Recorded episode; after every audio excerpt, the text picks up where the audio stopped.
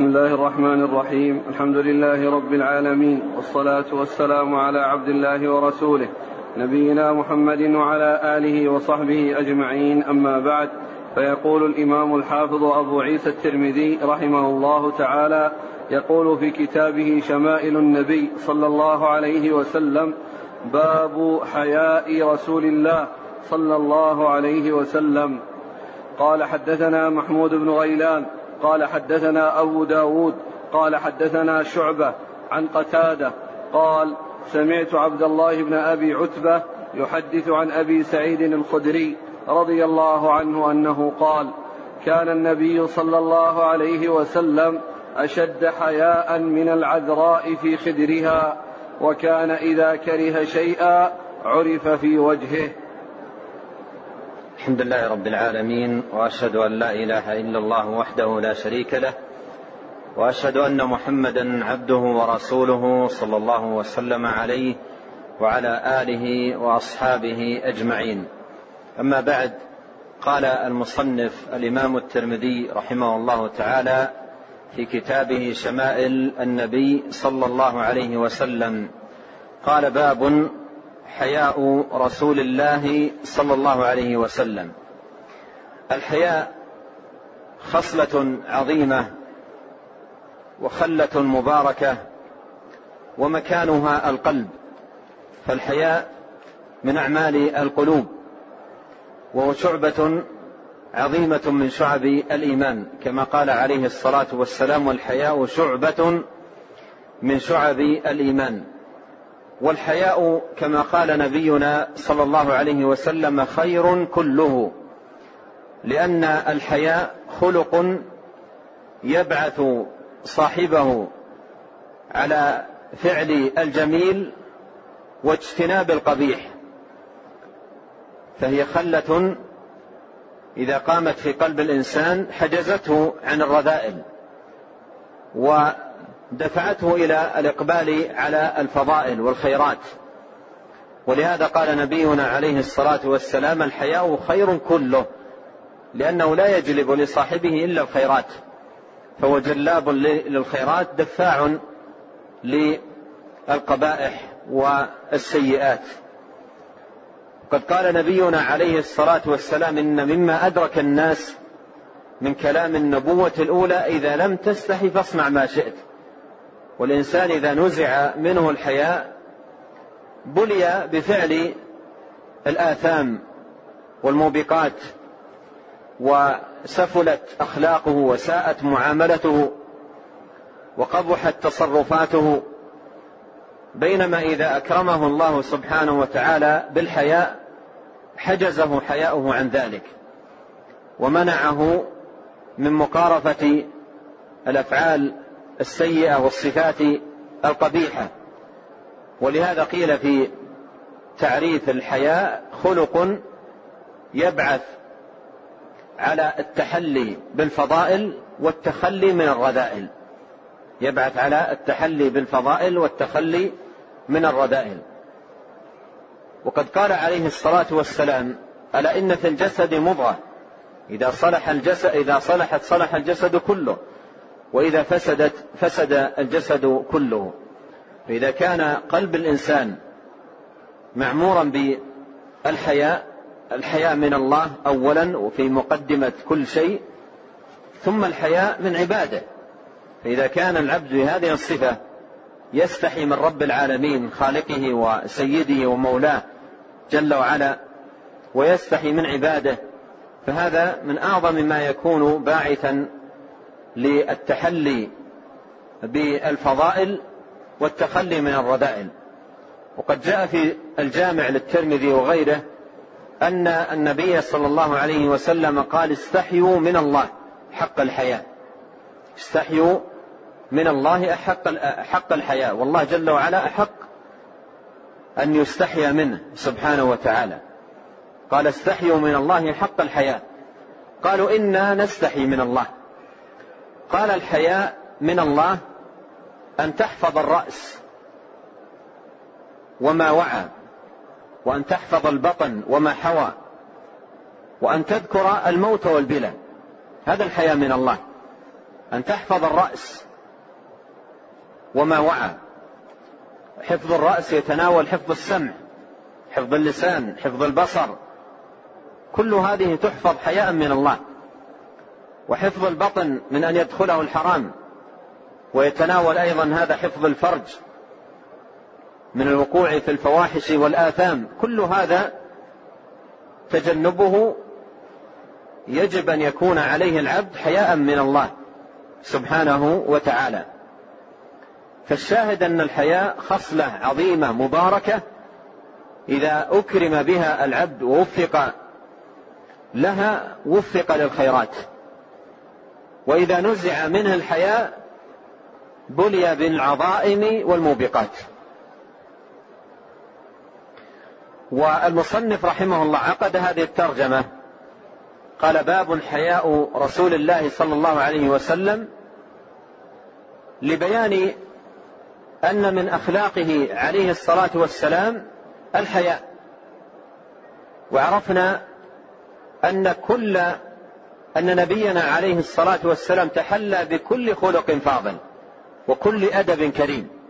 بل هو عليه الصلاة والسلام بلغ في كل خلق وأدب أعلى رتبه وأرفع منازله صلوات الله وسلامه عليه.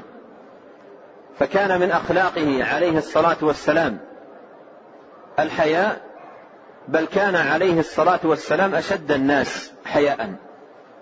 كما سيأتي الحديث ما يبين ذلك ويدل عليه. أورد رحمه الله تحت هذه الترجمة حديثين. الأول حديث أبي سعيد الخدري رضي الله عنه. قال كان النبي صلى الله عليه وسلم أشد حياء من العذراء في خدرها. كان النبي صلى الله عليه وسلم أشد حياء من العذراء في خدرها. وهذا مثل لإيضاح كمال حياء النبي عليه الصلاة والسلام وأنه عليه الصلاة والسلام أشد الناس حياء قال أشد حياء من العذراء في خدرها. والعذراء في خدرها هي التي يضرب بها المثل في شدة الحياء العذراء في خدرها هي التي يضرب بها المثل في شدة الحياء والعذراء البنت الصغيرة التي قاربت الإقبال على سن الزواج وتكون لشدة حيائها في خدرها في مكانها في البيت حتى إذا جاء النساء إلى البيت لا تحضر عندهن حياء من شدة الحياء التي الذي تتجمل به وتتحلى به. فتستحي حياء عظيما يضرب به المثل. وإذا أريد ضرب المثل بشدة الحياء قالوا كالعذراء في خدرها. كالعذراء في خدرها. ذا هذا في الزمان الأول. وفيه له بقايا في هذا الزمان. لكن جد على الناس وسائل نزعت من العذراء الحياء نزعت من العذراء الحياء وأصبحت البنت في السن العاشرة في السن الثاني عشرة في السن الثالثة عشرة لا ليس فقط لا تستحي من النساء بل من الرجال. تقابل الرجال بوجه فهر وتتحدث معهم منزوعة الحياة وتتحدث معهم منزوعة الحياة. بينما سابقا البنت الذي عمرها عشر سنوات 12 سنة 13 سنة يضرب بها المثل بالحياة. ولهذا لما أراد الصحابة رضي الله عنهم بيان حياء النبي وكماله صلوات الله وسلامه عليه قالوا أشد حياء من العذراء في خدرها. ولانتزاع الحياء من الصغيرات أسباب كثيرة.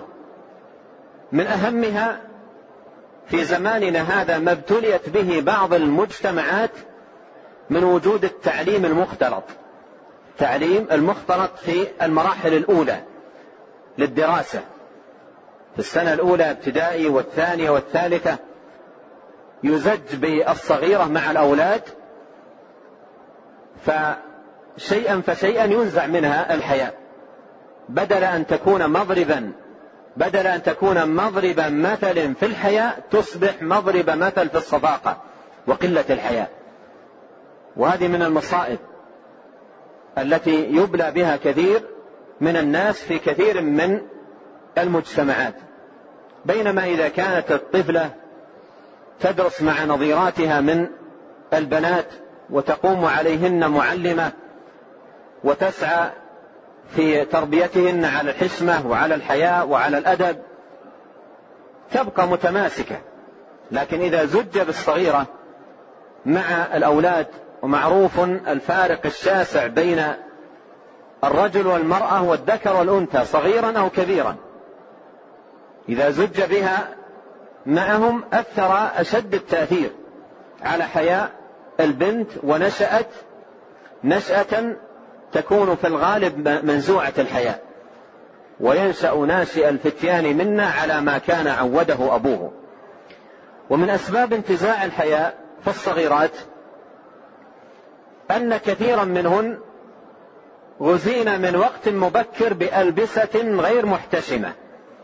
وكثير من الآباء والأمهات يقول ما زالت طفلة فيلبسها ثيابا غير محتشمة.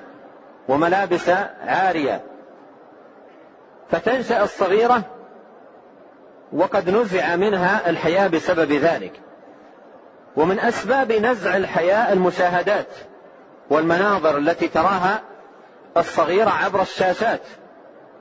فتقف عينها على صور ومناظر تخدش الحياة وربما تطمس الحياة في مهده. فتنشأ الصغيرة وقد نزع منها الحياة إلى غير ذلك من الأسباب التي بلي بها كثير من الناس في مثل هذا الزمان.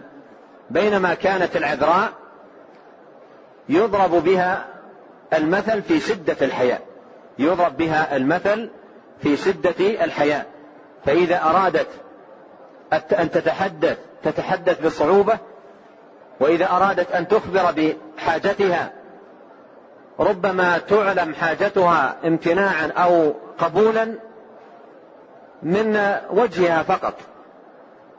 ولهذا يأتي في بقية الحديث قال وكان إذا كره شيئا عرف في وجهه. عرف في وجهه. ومن كانت ذات حياء ربما بعض الأمور أو كثير من الأمور ما تستطيع لحيائها أن تصرح بها قبولا أو عدم قبول لشدة الحياء. فالشاهد أن العذراء في خدرها كانت في الوقت الأول وفي هذا الزمان بقايا زاد الله عز وجل الخير وكثره فينا وفي ذرياتنا جميعا بمنه وكرمه كانت مضرب مثل للحياة وأبو سعيد رضي الله عنه لما أراد أن يذكر حياء النبي عليه الصلاة والسلام قال كان النبي صلى الله عليه وسلم أشد حياء من العذراء في خدرها أشد حياء من العذراء في خدرها.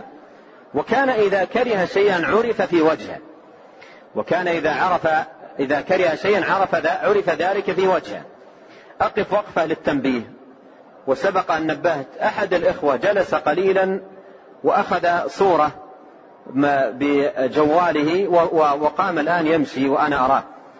وأقول له الصورة التي أخذتها لا تسمن ولا تغني من جوع لا تفيدك. لا في الدنيا ولا في الآخرة. الذي يفيدك حديث النبي عليه الصلاة والسلام. تسمع الحديث وتتفقه في دينك. أما صورة للمتحدث لا تسمن ولا تغني من جوع. فهذه نصيحة لك لوجه الله تجلس وتستفيد وتمحو هذه الصورة من جوالك لأنها لا فائدة فيها ولا منفعة. هداك الله وهدانا جميعا لأقرب من هذا رشدا. قال وكان إذا كره شيئا عرف في وجهه. وكان إذا كره شيئا عرف في في وجهه. أبشركم الأخ امتثل وجلس وسيستفيد بإذن الله تبارك وتعالى. وكان إذا كره شيئا عرف في وجهه. صلوات الله وسلامه عليه. وهذا من كمال خلق النبي صلوات الله وسلامه عليه من كمال خلق النبي صلى الله عليه وسلم أن الصحابة تربوا في مجلسه على هذه التربية. ما كان عليه الصلاة والسلام يحتاج إلى زجر إلى نهر إلى غضب إلى كان بمجرد أن يروا وجهه يعرفون أنه يريد هذا الأمر أو لا يريده. تربوا في مجلسه صلوات الله وسلامه عليه على هذه التربية العظيمة وقد مر معنا سابقا شيء من النماذج التي تشهد لذلك. نعم. قال حدثنا محمود بن غيلان قال حدثنا وكيع قال حدثنا سفيان عن منصور عن موسى بن عبد الله بن يزيد الخطمي عن مولى لعائشة رضي الله عنها قال قالت عائشة رضي الله عنها ما نظرت إلى فرج رسول الله صلى الله عليه وسلم أو قالت ما رأيت فرج رسول الله صلى الله عليه وسلم قط. ثم أورد رحمه الله تعالى هذا الحديث وهو ضعيف. الإسناد لا يثبت لأن مولى عائشة الذي يروي عنها مبهم لا يعرف من هو ولا تعرف حاله فالحديث لا يثبت ولا يصح إسناده. قال قالت عائشة رضي الله عنها ما نظرت إلى فرج رسول الله صلى الله عليه وسلم؟ أو قالت ما رأيت فرج رسول الله صلى الله عليه وسلم قط. ومثل ما وما ذكر هنا لا يجزم به بهذا الإسناد لأن هذا الإسناد غير ثابت فلا يجزم بذلك. وقد صح عنها رضي الله عنها أنها ذكرت كن أنها كانت تتوضأ وتغتسل مع النبي صلى الله عليه وسلم في الإناء الواحد. تغتسل مع النبي صلى الله عليه وسلم في الإناء الواحد. تأخذ من الإناء ويأخذ من الإناء إناء واحد تغترف منه ويغترف منه صلوات الله وسلامه عليه. وهذا الحديث الذي أورده المصنف رحمه الله تعالى غير ثابت. نعم. أحسن الله إليك. هل الحياء خصلة تكتسب أم أنها تنشأ مع الإنسان منذ خلق؟ الحياء منه ما ينشأ مع الإنسان ويجبل عليه. يجبل على الحياء ومن الناس من يكتسب الحياء اكتسابا. يعني يكون فيه أصل ذلك لكنه يكتسب قوة الحياء وزيادة الحياء اكتسابا. وفي الحديث أن النبي صلى الله عليه وسلم قال إنما العلم بالتعلم وإنما الحلم بالتحلم ومن يتحرى الخير يعطى. ومن يتحرى الخير يعطى. ولهذا قد يكون الإنسان تعرض في حياته إلى أسباب أضعفت الحياة عنده. فمثل هذا الفرصة متاحة أمامه تماما ليكون أشد من أشد الناس حياء. بفعل الأسباب التي تعين على الحياء من الله سبحانه وتعالى والحياء من عباده. نعم. صلى الله إليك. تقسيم الحياء إلى حياء مذموم أو حياء محمود. له وجه.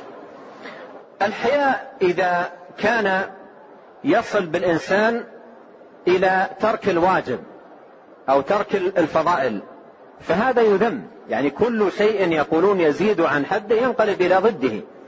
فإذا زاد حياء الإنسان ولهذا قالوا اثنان يحرمان الإنسان من العلم الكبر والحياء. الكبر والحياء إذا كان الإنسان يستحي من العالم أن يسأله متى يتعلم. هذا حياء يمنع الإنسان من آه، الخير وهو ليس في محله. ليس في محله. يعني هذا قدر زائد عن ما ينبغي أن يكون عليه العبد في الحياء. نعم. قال رحمه الله تعالى باب حجامة رسول الله صلى الله عليه وسلم. قال حدثنا علي بن حجر قال حدثنا إسماعيل بن جعفر عن حميد أنه قال سئل أنس بن مالك رضي الله عنه عن كسب الحجام فقال أنس احتجم رسول الله صلى الله عليه وسلم حجمه أبو طيبة فأمر له بصاعين من طعام وكلم أهله فوضعوا عنه من خراجه وقال إن أفضل ما تداويتم به الحجامة أو إن أمثل إن إن من أمثل دوائكم الحجامة.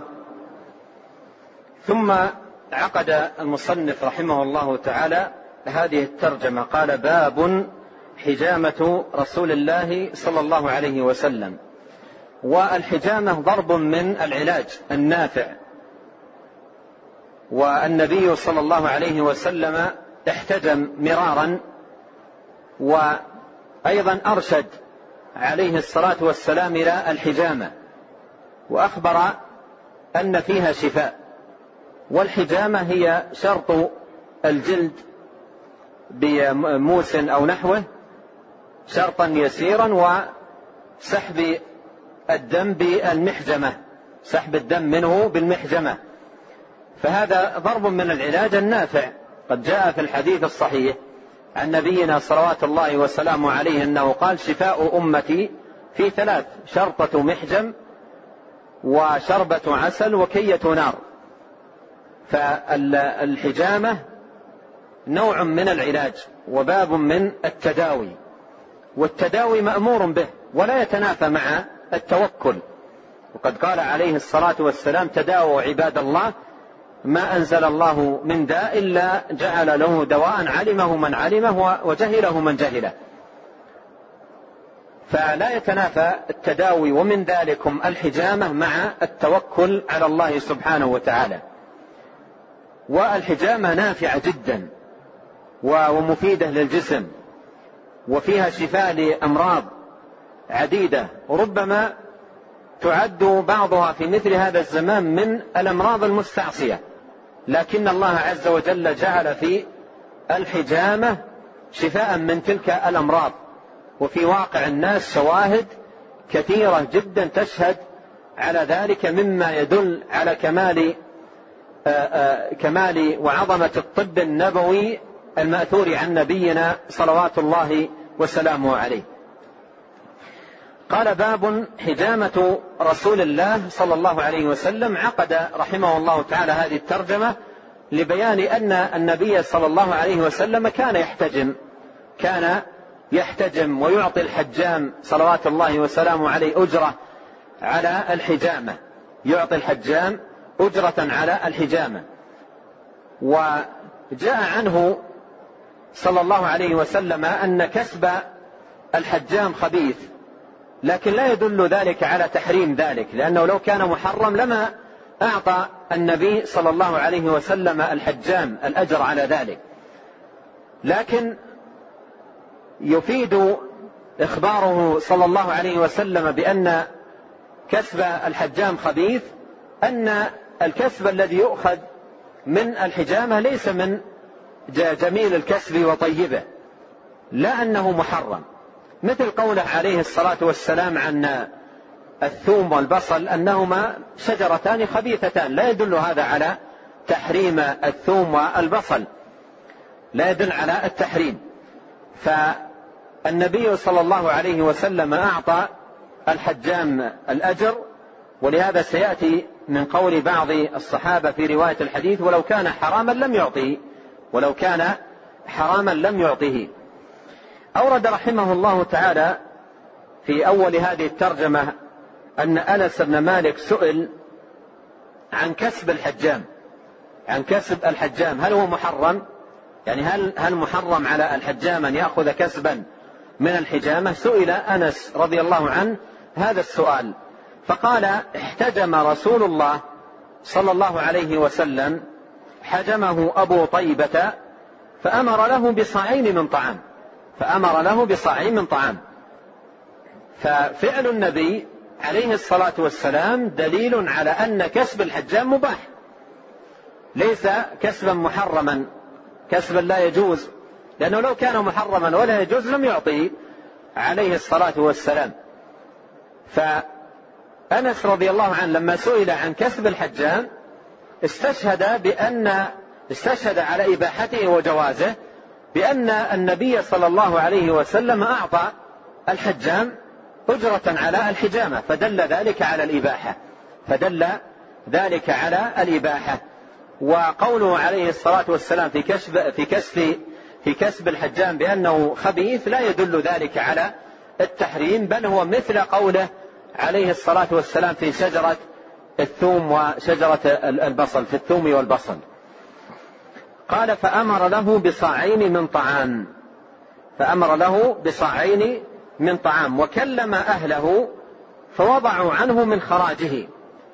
لأن أبا طيبة كان مملوكا رقيقا وكان عليه خراج. وكان عليه خراج. وهو ما يعود من العبد لمالكه بحيث يسمح له مالكه أن يعمل في مهنة أو في صنعة أو في تجارة أو في نحوه ولكن يقول تعطيني آه، مبلغا معينا كل شهر أو كل أسبوع أو نحو ذلك يسمى خراج فيقول أن النبي عليه الصلاة والسلام أعطاه صاعين وزيادة على ذلك كلم أهله يعني شفع عند أهله أي من يملكونه في أن يضعوا عنه من خراجه في أن يضعوا عنه من خراجه يعني أن يخففوا عنه من الخراج الذي آه، آه، يطلبونه منه لقاء تركه يعمل. نعم. قال و... نعم وقال إن أفضل ما تداويتم به الحجامة. إن أفضل ما تداويتم به الحجامة أو إن من أمثل دوائكم الحجامة. إن من أمثل دوائكم الحجامة. وهذا فيه بيان فضل هذا الدواء وعظم نفعه مع زهد كثير من الناس فيه وتهاونهم بشأنه ومكانته فالحجامة نافعة جدا ومفيدة وفيها شفاء لأمراض عديدة وكل مكان يحتجم فيه الإنسان من البدن وسيأتي مواضع يحتجم فيها كل موضع له فائدته. وله منفعته. احتجم عليه الصلاة والسلام على ظهر القدم. واحتجم في الأخدعين وفي الكاهل. احتجم في مواضع. وكل موضع من هذه المواضع له منفعته وفائدته بل له فوائده العظيمة. ومن يطالع كتاب الطب النبوي من زاد المعاد لابن القيم رحمه الله يجد بسطا نافعا وبيانا مفيدا للحجامة وفوائدها ومواضعها وأوقاتها وما يتعلق بها من تفاصيل. نعم. قال حدثنا عمرو بن علي قال حدثنا أبو داود قال حدثنا ورقاء بن عمر عن عبد الأعلى عن أبي جميلة عن علي رضي الله عنه أن النبي صلى الله عليه وسلم احتجم وأمرني فأعطيت الحجام أجره. ثم أورد رحمه الله تعالى هذا الحديث عن علي بن أبي طالب أن النبي صلى الله عليه وسلم احتجم وأمرني فأعطيت الحجام أجره. وهذا فيه أن النبي عليه الصلاة والسلام احتجم وأمر علي رضي الله عنه أن يعطي الحجام أجر أجره أي على الحجامة والحديث في إسناده أبو جميلة وهو مقبول ومدار الحديث عليه فالإسناد ضعيف لكنه ينجبر بما قبله وما بعده. فما قبله وما بعده يقويانه. نعم. قال حدثنا هارون بن إسحاق الهمداني قال حدثنا عبده عن سفيان الثوري عن جابر عن الشعبي عن ابن عباس رضي الله عنهما أنه قال إن النبي صلى الله عليه وسلم احتجم في الأخدعين وبين الكتفين وأعطى الحجام أجره ولو كان حراما لم يعطه. ثم أورد رحمه الله تعالى هذا الحديث عن ابن عباس آه، رضي الله عنهما قال إن النبي صلى الله عليه وسلم احتجم في الأخدعين. احتجم في في الأخدعين. الأخدعان عرقان في جانب العنق. الأخدعان عرقان في جانب العنق وبين الكتفين بين الكتفين والكتفان معروف معروفان وبينهما أي في الموضع مثل ما سيأتي في بعض الأحاديث الكاهل الذي هو أعلى الظهر أعلى الظهر بين الكتفين احتجم النبي عليه الصلاة والسلام في هذا الموضع واحتجم أيضا في الأخدعين وأعطى الحجام أجره قال ولو كان حراما لم يعطه. ولو كان حراما لم يعطه. فهذا الحديث فيه أن النبي عليه الصلاة والسلام احتجم وفيه أنه أعطى الحجام أجرا وفي هذا دلالة على إباحة آه، المال الذي يأخذه آه، الحجام لقاء عمله ومهنته في الحجامة. والإسناد فيه جابر وهو الجعفي ضعيف. لكنه توبع عليه. توبع عليه. والحديث رواه البخاري ومسلم من طريق الشعبي عن ابن عباس بلفظ حجم النبي صلى الله عليه وسلم عبد لبني بياضة. فأعطاه النبي صلى الله عليه وسلم أجرة وكلم سيده فخفف عنه من ضريبته. ولو كان سحتا لم يعطه النبي صلى الله عليه وسلم. ولو كان سحتا يعني لو كان المال الذي يأخذه الحجام لقاء هذه المهنة سحتا وحراما لم يعطه النبي صلى الله عليه وسلم أجرة. نعم. قال حدثنا هارون بن إسحاق قال حدثنا عبده عن ابن أبي ليلى عن نافع عن ابن عمر رضي الله عنهما أن النبي صلى الله عليه وسلم دعا حجاما فحجمه وسأله كم خراجك؟ فقال ثلاثة آصع فوضع عنه صاعا وأعطاه أجره. ثم أورد رحمه الله تعالى هذا الحديث عن ابن عمر رضي الله عنهما وهو بمعنى ما سبق أن النبي صلى الله عليه وسلم دعا حجاما أي من أجل أن يحجمه عليه الصلاة والسلام. قال فحجمه فحجمه. وسأله أي سأل النبي عليه الصلاة والسلام الحجام كم خراجك؟ وواضح من السياق أن الحجام كان عبدا كان عبدا مملوكا وكان له خراج لمالكه بمعنى أن مالكه أذن له أن يعمل في مهنة أو في صنعة مثل الحجامة أو غيرها ويعطيه خراج. يعطيه خراج يعني يحدد شيئا يعطيه إما كل شهر أو كل سنة حسب الاتفاق الذي بينهما. قال له كم خراجك؟ كم خراجك؟ يعني الذي آه، يلزمك أن تعطيه سيد سيدك ومالكك. قال كم خراجك؟ قال ثلاثة آصع. وآصع جمع صاع. فقال ثلاثة آصع. فوضع عنه صلى الله عليه وسلم صاعا وأعطاه أجره. وضع عنه صاعا أي شفع له عند مالكه أن يعفيه من صاع فيكون عليه صاعان فقط. وهو بمعنى ما تقدم في الأحاديث السابقة. نعم. قال حدثنا عبد القدوس بن محمد العطار البصري. قال حدثنا عمرو بن عاصم. قال حدثنا همام وجرير بن حازم. قال حدثنا قتادة عن أنس رضي الله عنه أنه قال كان رسول الله صلى الله عليه وعلى آله وسلم يحتجم في الأخدعين والكاهل وكان يحتجم لسبع عشرة وتسع عشرة وإحدى وعشرين. ثم أورد رحمه الله تعالى حديث أنس بن مالك رضي الله عنه قال كان آه، رسول الله صلى الله عليه وسلم يحتجم في الأخدعين والكاهل. الأخدعان مر في الحديث المتقدم والكاهل هو أعلى الظهر. الكاهل هو أعلى الظهر وقد تقدم سابقا بقوله بين الكتفين.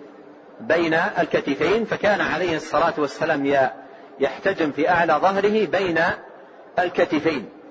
وهذا الموضع موضع نافع للغاية في الحجامة.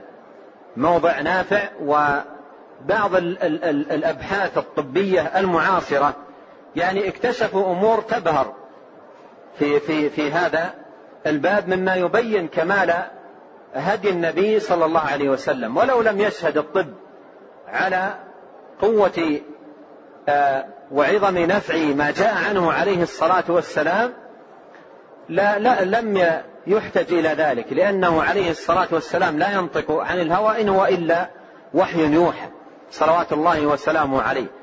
لكن جاءت شواهد في, في هذا العصر تدل على آه، كمال هدي النبي عليه الصلاة والسلام وعظم النفع بأمور أحسها الأطباء المتخصصون. والكاهل كما يذكر الأطباء يكاد يكون الموضع الوحيد في الجسم الذي يكون فيه ركود الدم. يعني جميع المواطن التي في الجسم هي مواطن حركة لكن الكاهل موضع يعني أقرب ما يكون لأن يكون ساكن الحركة فيه أقل فيكون فيه ركود الدم أكثر من غيره من البدن. فتتجمع فيه كريات الدم الميتة التي يستغني عنها البدن ولا يحتاج إليها. فالاحتجام في الكاهل في هذا الموضع فيه آه، سحب مثل هذه الكريات الدم التي الجسم مستغني عنها وبحاجة إلى إخراجها من البدن وهي متجمعة في هذا الموضع أكثر منها في غيرها أكثر منها في غيرها. قال وكان يحتجم لسبع عشرة وتسع عشرة وإحدى وعشرين في هذه الأوقات الثلاثة يعني بعد منتصف الشهر في الوتر.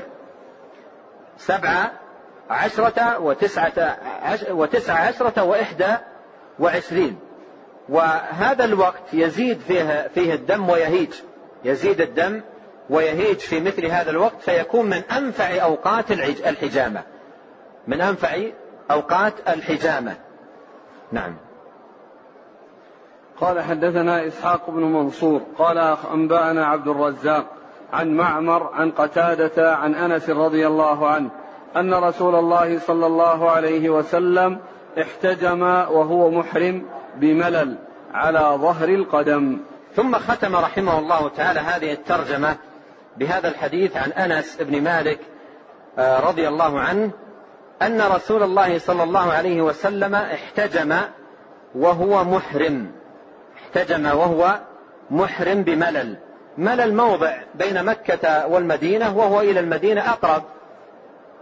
قال على ظهر القدم على ظهر القدم. زاد الإمام أحمد رحمه الله من وجع كان به من وجع كان به يعني من وجع كان في آه، قدمه عليه الصلاة والسلام فاحتجم على ظهر القدم.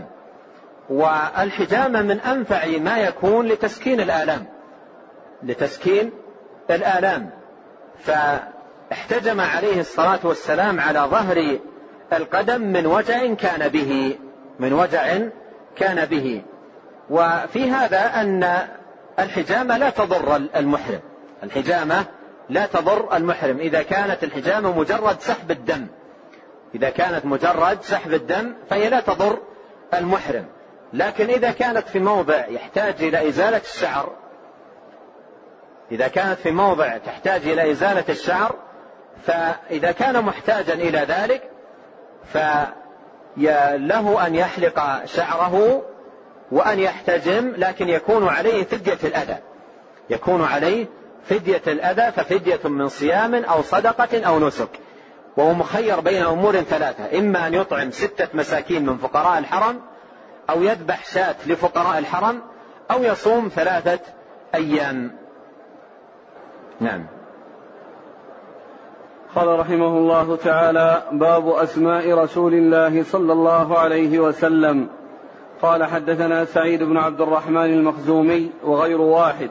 قالوا حدثنا سفيان عن الزهري عن محمد بن جبير بن مطعم عن أبيه رضي الله عنه أنه قال قال رسول الله صلى الله عليه وسلم إن لي أسماء أنا محمد وأنا أحمد وأنا الماحي الذي يمحو الله بي الكفر وأنا الحاشر الذي يحشر الناس على قدمي وأنا العاقب والعاقب الذي ليس بعده نبي.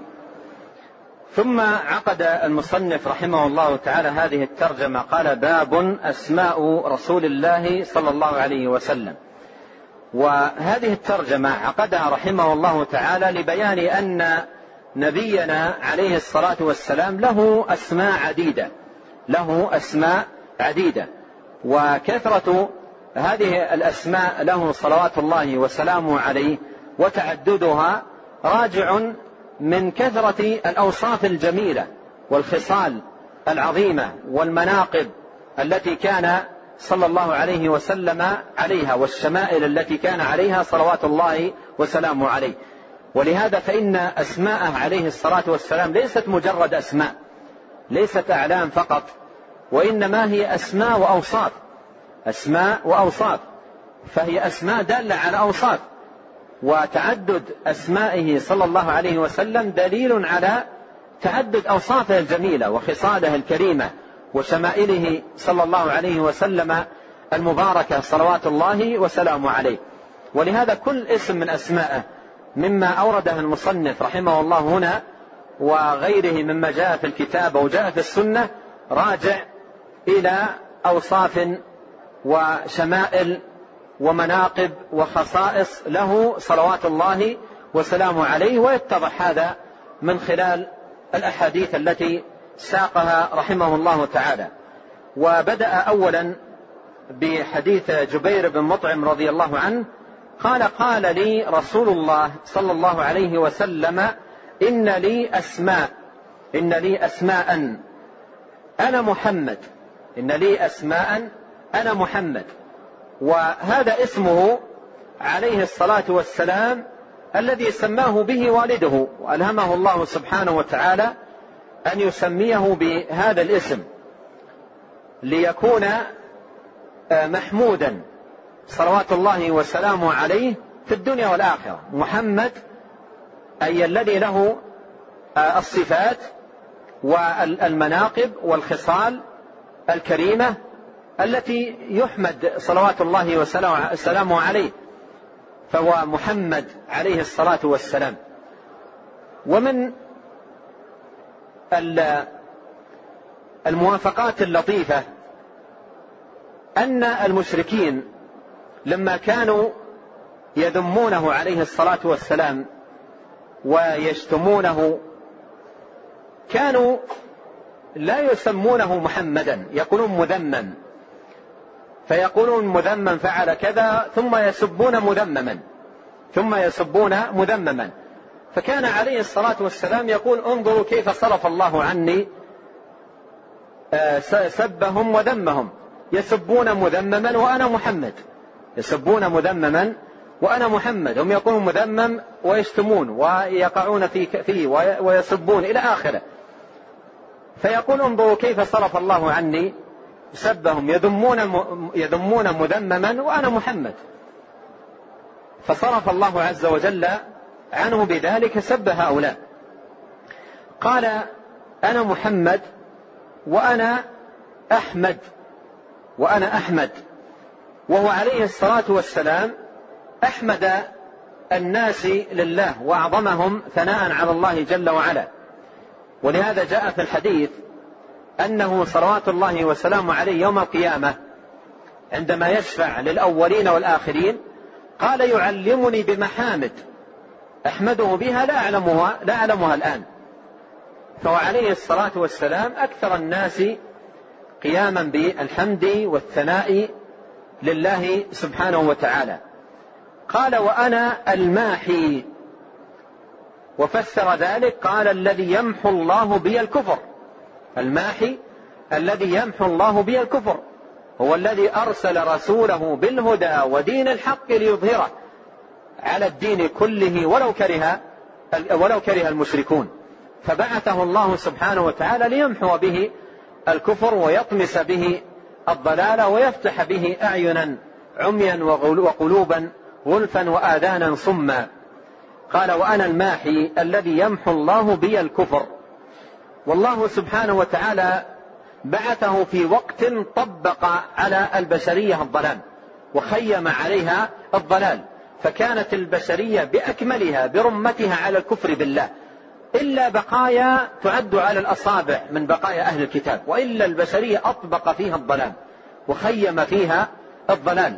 فبعثه الله عز وجل ليمحو هذا الكفر ليمحو هذا الكفر. فبدأ يظهر دين الله سبحانه وتعالى على يديه وبدأ نور الإيمان وسنى التوحيد وضياء الاعتقاد يشع وينتشر حتى دخل الناس في دين الله أفواجا. قال وأنا الماحي الذي يمحو الله بي الكفر. قال وأنا الحاشر. وأنا الحاشر قال الذي يحشر الناس على قدمي. أي أنه عليه الصلاة والسلام يتقدم الناس في الحشر ويكون عليه الصلاة والسلام أول من يشق عنها القبر وأول من يقوم صلوات الله وسلامه عليه والناس على أثره صلوات الله وسلامه عليه. قال الذي يحشر الناس على قدمي. يعني الناس يحشرون على أثره صلى الله عليه وسلم ويكون متقدما على الناس في ذلك. قال وأنا العاقب. قال وأنا العاقب يعني جاء آه، عقب النبيين وفي آخرهم وجعله الله سبحانه وتعالى خاتما للنبيين فلا نبي بعده. ما كان محمد أبا أحد من رجالكم ولكن رسول الله وخاتم النبيين فهو العاقب الذي جاء عقب النبيين كلهم وختم الله سبحانه وتعالى به الرسالات. قال وأنا العاقب والعاقب الذي ليس بعده نبي. والعاقب الذي ليس بعده نبي. وقيل إن قوله والعاقب الذي ليس بعده نبي من كلام الزهري فيكون مدرجا في الحديث. زاد مسلم رحمه الله ونبي الرحمة ونبي التوبة. ونبي الرحمة. وما أرسلناك إلا رحمة للعالمين. ونبي التوبة الذي بعث آه، صلوات الله وسلامه عليه لدعوة الناس إلى التوبة إلى الله والإنابة إليه فكان إمام التوابين صلوات الله وسلامه عليه وقدوة آه، الخلق أجمعين. نعم. قال حدثنا محمد بن طريف الكوفي قال حدثنا أبو بكر بن عياش عن عاصم عن أبي وائل عن حذيفة رضي الله عنه أنه قال لقيت النبي صلى الله عليه وسلم في بعض طرق المدينة فقال أنا محمد وأنا أحمد وأنا نبي الرحمة وأنا نبي التوبة وأنا المقفى وأنا الحاشر ونبي الملاحم. قال حدثنا إسحاق بن منصور قال حدثنا النضر بن شميل قال أنبانا حماد بن سلمة عن عاصم عن زر عن حذيفة رضي الله عنه عن النبي صلى الله عليه وسلم نحوه بمعناه.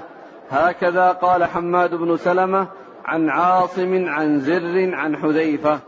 ثم ختم المصنف رحمه الله تعالى هذه الترجمة بهذا الحديث حديث حذيفة وهو بمعنى حديث جبير بن مطعم المتقدم وفيه بعض في بعض الزيادات. قال لقيت النبي صلى الله عليه وسلم في بعض طرق المدينة. لقيت النبي صلى الله عليه وسلم في بعض طرق المدينة. فقال أنا محمد وأنا أحمد وأنا نبي الرحمة وأنا نبي التوبة. وجميع هذا مضى معنا في حديث جبير. قال وأنا المقفي أو المقفى. إما أن تكون بالبناء للفاعل أو البناء للمفعول. أنا المقفى أو أنا المقفي. المقفي أي الذي قفى أثر الأنبياء.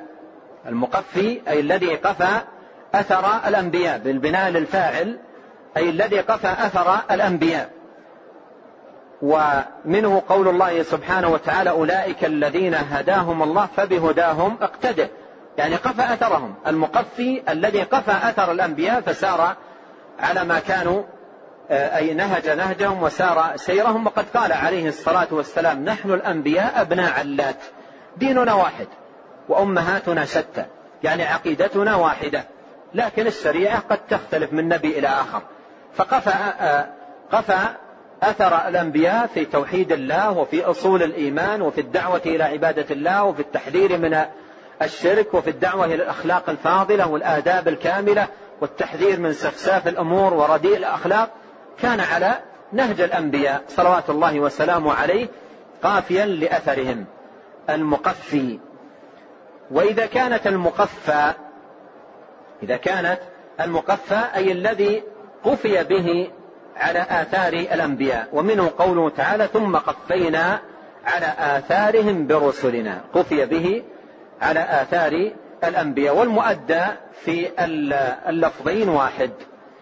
وبهذا انتهت هذه الترجمة في نعم. نبي الملاحم. نعم. قال وأنا الحاشر هذه مرت معنا في الترجمة الماضية ونبي الملاحم. ونبي الملاحم هذه أيضا زائدة على ما سبق والملاحم جمع ملحمة. والملحمة هي الحرب. الحرب محاربة الأعداء. وسميت الحرب ملحمة لأن اللحوم والأجسام تتلاحم. لأن الأجسام واللحوم تتلاحم وتتلاصق. فقال وأنا نبي الملحمة والملحمة هي الحرب سميت الحرب بذلك لأن اللحوم تشتبك في في الحرب.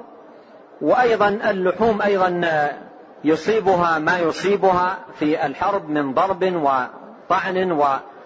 فلهذا تسمى الحرب ملحمة تسمى ملحمة من من اللحم. وبهذا يكون المصنف رحمه الله أنهى هذه الترجمة المتعلقة بأسماء النبي عليه الصلاة والسلام. وله أسماء كما قدمت عديدة تدل على كمال أوصافه وخصاله صلوات الله وسلامه وبركاته عليه. وأيضا كما قدمت كل اسم من أسمائه دال على صفة عظيمة. وخلة مباركة له صلوات الله وسلامه عليه.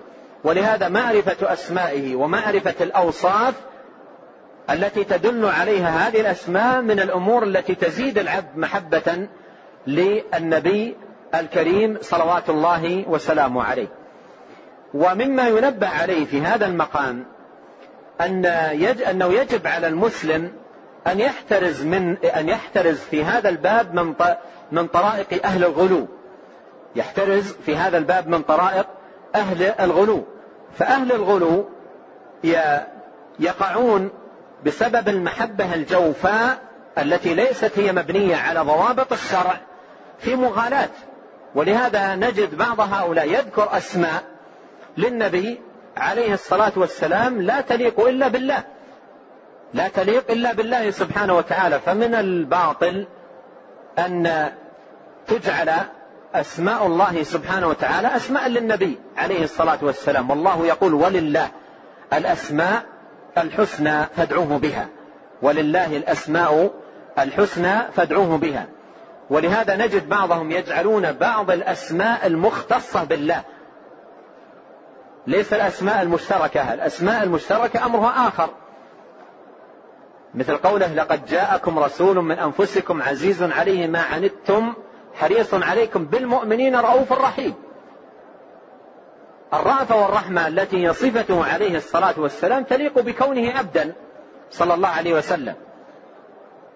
لكن الأسماء التي هي مختصة بالله الأسماء التي هي مختصة بالله نجد بعض أهل الغلو يجعلها للنبي عليه الصلاة والسلام مثل الأول والآخر والظاهر والباطن. نجد في بعض الكتب يجعلون أسماء لنبينا عليه الصلاة والسلام. والله عز وجل يقول هو الأول والآخر والظاهر والباطن وهو بكل شيء عليم. وكان نبينا عليه الصلاة والسلام يقول إذا أوى إلى فراشه كل ليلة اللهم أنت الأول فليس قبلك شيء وأنت الآخر فليس بعدك شيء وأنت الظاهر فليس فوقك شيء وأنت الباطن فليس دونك شيء اقض عني الدين واغنني من الفقر. فالشاهد أنه يجب على المسلم أن يحذر في هذا الباب من الغلو في شخصه عليه الصلاة والسلام لا في باب الأسماء ولا في باب الأوصاف ولا في باب التعظيم بل يكون في هذا الباب معتدلا متوسطا لا غلو ولا جفاء ولا إفراط ولا تفريط وهذا هو الهدي والقوام الذي ينبغي أن يكون عليه كل مسلم وهو ما دل عليه القرآن في قوله سبحانه وتعالى وكذلك جعلناكم أمة وسطا أي شهودا عدولا لا إفراط ولا تفريط ولا غلو ولا جفاء. وخير الأمور أوساطها لا تفريطها ولا إفراطها. ونسأل الله الكريم رب العرش العظيم بأسمائه الحسنى وصفاته العليا أن يجمعنا بنبينا الكريم في جنات النعيم.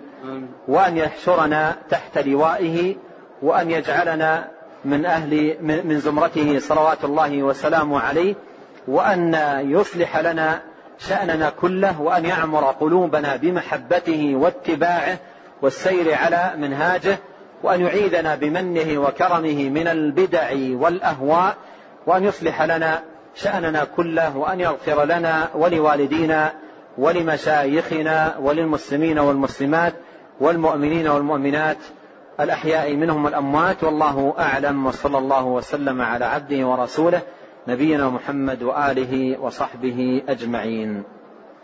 نعم. جزاكم الله خيرا وبارك الله فيكم ألهمكم الله الصواب ووفقكم للحق ونفعنا الله ما سمعنا وغفر الله لنا ولكم وللمسلمين أجمعين. آمين. يقول هل من أسماء النبي صلى الله عليه وسلم المدثر والمزمل وطه المدثر والمزمل ناداه الله عز وجل بذلك في القرآن. قال يا أيها المدثر وقال يا أيها المزمل فناداه الله سبحانه وتعالى بذلك لأنه قال لأهله عندما لقي الملك أول ما لقيه وذهب إلى أهله فقال دثروني دثروني قال زملوني زملوني فقال الله يا أيها المدثر وقال يا أيها المزمل وطه كما ذكر أهل التحقيق من أهل العلم ليس من أسماء النبي صلى الله عليه وسلم. طه ما أنزلنا عليك القرآن لتشقى. هذا لي... طه ليس من أسمائه صلوات الله وسلامه عليه وإنما هو من الحروف. آه كقوله حامين وكاف ها يا عين صاد ونحوها من الحروف التي افتتحت بها بعض سور القرآن الكريم. يقول أحسن الله إليكم ما حكم التسمي بأسماء الأنبياء أو بأسماء النبي صلى الله عليه وسلم؟ الماحي والحاشر والعاقب.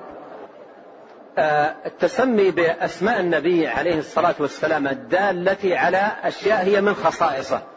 صلى الله عليه وسلم هذه لا تجوز لأنها تدل على أشياء هي من خصائص النبي. وذكر الاسم وفسره بما هو من خصائصه الحاشر فسره بما هو من خصائصه. العاقب فسره بما هو من خصائصه. نبي الملحمة إلى آخره. هذه أسماء تدل على أشياء هي من خصائص النبي صلوات الله وسلامه عليه فلا يجوز التسمي بها.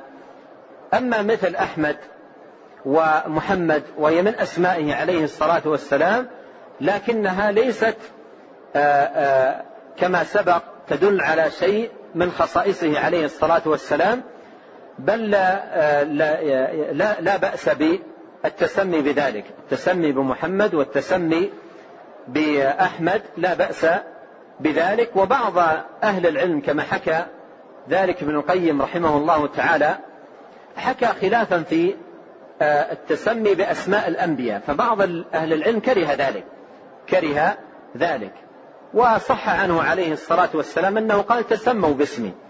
أنه قال تسموا باسمي ولا تكنوا بكنيتي. فالتسمي بمحمد أو تسمية محمد أو أحمد هذا لا بأس به. أما الأسماء التي هي تدل على أشياء من خصائصه عليه الصلاة والسلام فلا يجوز آه، التسمي بها. نعم. يقول ما صحة هذه المقولة؟ تقوى الحجام تفيد المحجوم. تقوى الحجام تفيد المحجوم. تقوى الحجام لله. إذا كان الحجام يتقي الله سبحانه وتعالى فلا شك أن تقواه لله سبحانه وتعالى تفيد المحجوم لا من حيث المعنى الذي ربما أنه يقصد بهذه المقالة من حيث أنه يتبرك بحجامته مثلا.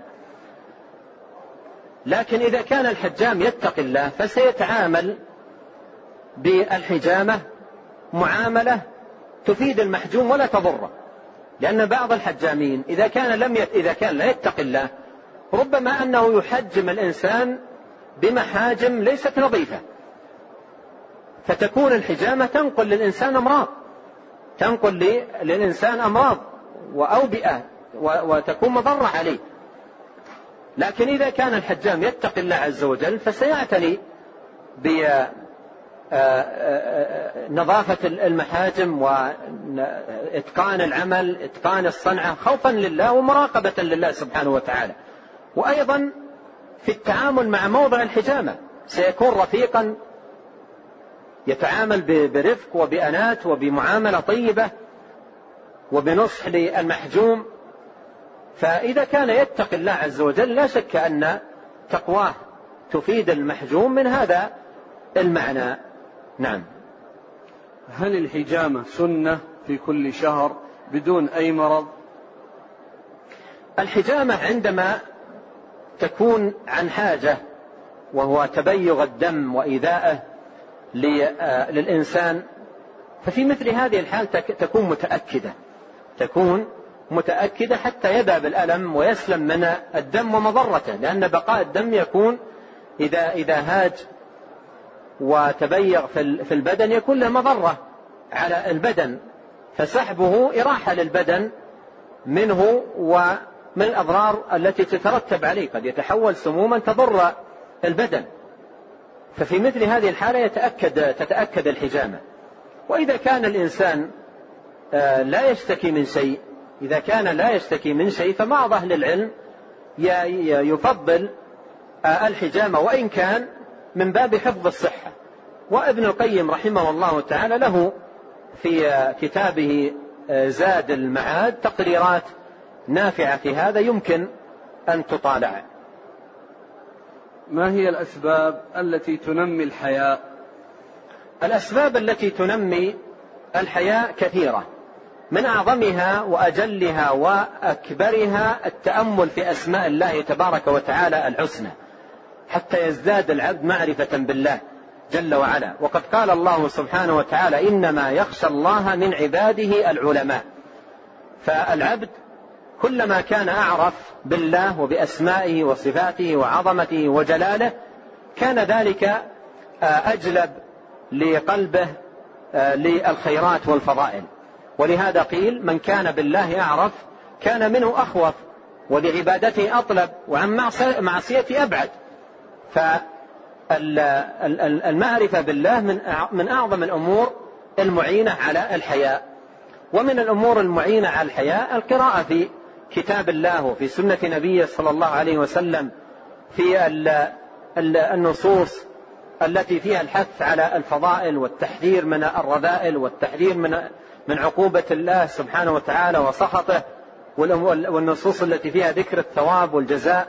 إلى إلى آخر ذلك فالقراءة في ذلك من مما يحدث للقلب طمأنينة وسكونا وخوفا وحياء ومراقبة لله سبحانه وتعالى إلى غير ذلك من الأعمال القلبية النافعة. أيضا مما يعين على الحياء قراءة الأحاديث الواردة فيه وفي فضل الحياء. ويمكن أن يطالع في هذا الباب ما كتبه الإمام ابن رجب رحمه الله تعالى في شرحه لحديث آه، إن مما أدرك الناس من كلام النبوة الأولى إذا لم تستحي فاصنع ما شئت من شرح من شرح للأربعين للنووي رحمه الله تعالى جمع جمعا مفيدا نافعا جدا في هذا الباب فأنصح بمطالعته وقراءته. ولا مانع أن يقرأ الإنسان مرة وثانية وثالثة ورابعة حتى يتمكن هذا الأمر ويتقوى في قلبه بإذن الله سبحانه وتعالى. أيضا مما يعين على الحياة مصاحبة أهل الحياة. مصاحبة أهل الحياة وأهل الفضل وأهل النبل والبعد عن أهل الوقاحة ومنزوع الحياة. قد قال عليه الصلاة والسلام مثل الجليس الصالح ومثل الجليس السوء كحامل المسك ونافخ الكير. فحامل المسك إما أن يحذيك وإما أن تبتاع منه أو أن تجد منه رائحة طيبة. ونافخ الكير إما أن يحرق ثيابك وإما أن تجد منه رائحة خبيثة. والله تعالى أعلم. وصلى الله وسلم على عبده ورسوله نبينا محمد وآله وصحبه أجمعين. جزاكم الله خيرا. سبحانك اللهم وبحمدك أشهد أن لا إله إلا أنت أستغفرك وأتوب إليك.